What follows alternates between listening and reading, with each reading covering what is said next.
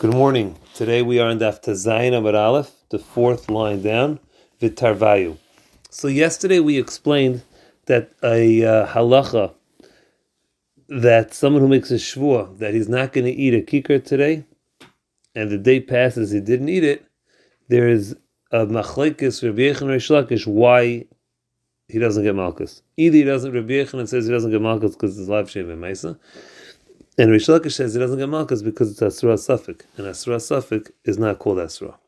Now the Gemara continues on that. The Gemara says v'tervayu Rabbi Yechanan and Reish Lakish Ali Rabbi Yehuda both hold like Rabbi Yehuda. The Tanya, as we learned in a brisa, the pasuk in the Torah when it discusses korban pesach, we know that a korban pesach is to be brought and eaten at night. The Torah tells us alav siru mimenu ad not to leave over from the korban pesach till the morning. However, there's an assay. What's left over from the korban pesach till the morning? Pasuk concludes by telling us, burn it in a fire.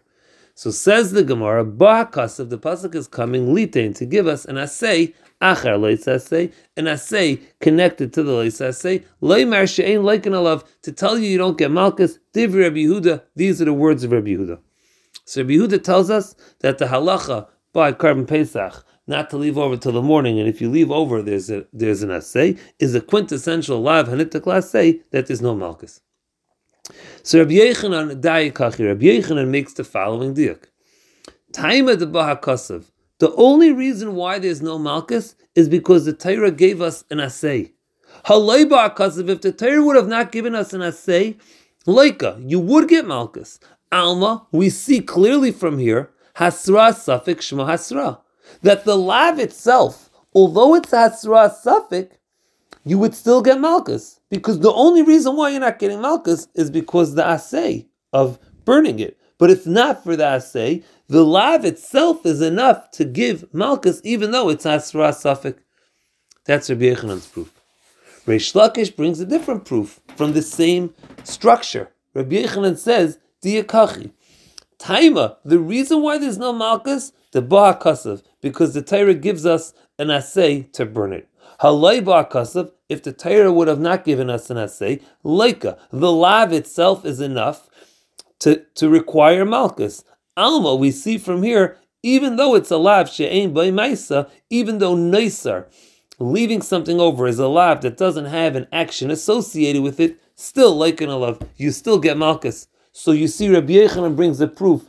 Asra Safik is called Asra. Reish Lakish brings a proof from Neisar that lav she'ain by maisa you get malchus on.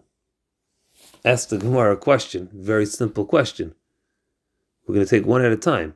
Reish Lakish Nami Habade Asra Safiki.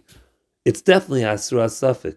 Why is Reish Lakish bringing a proof that a live Shein Maisi get Malchus on? Why don't you say the same proof that Rabbi Yechanan said that it's Asra Safik, and even though it's Asra Safik, still you see you get Malchus?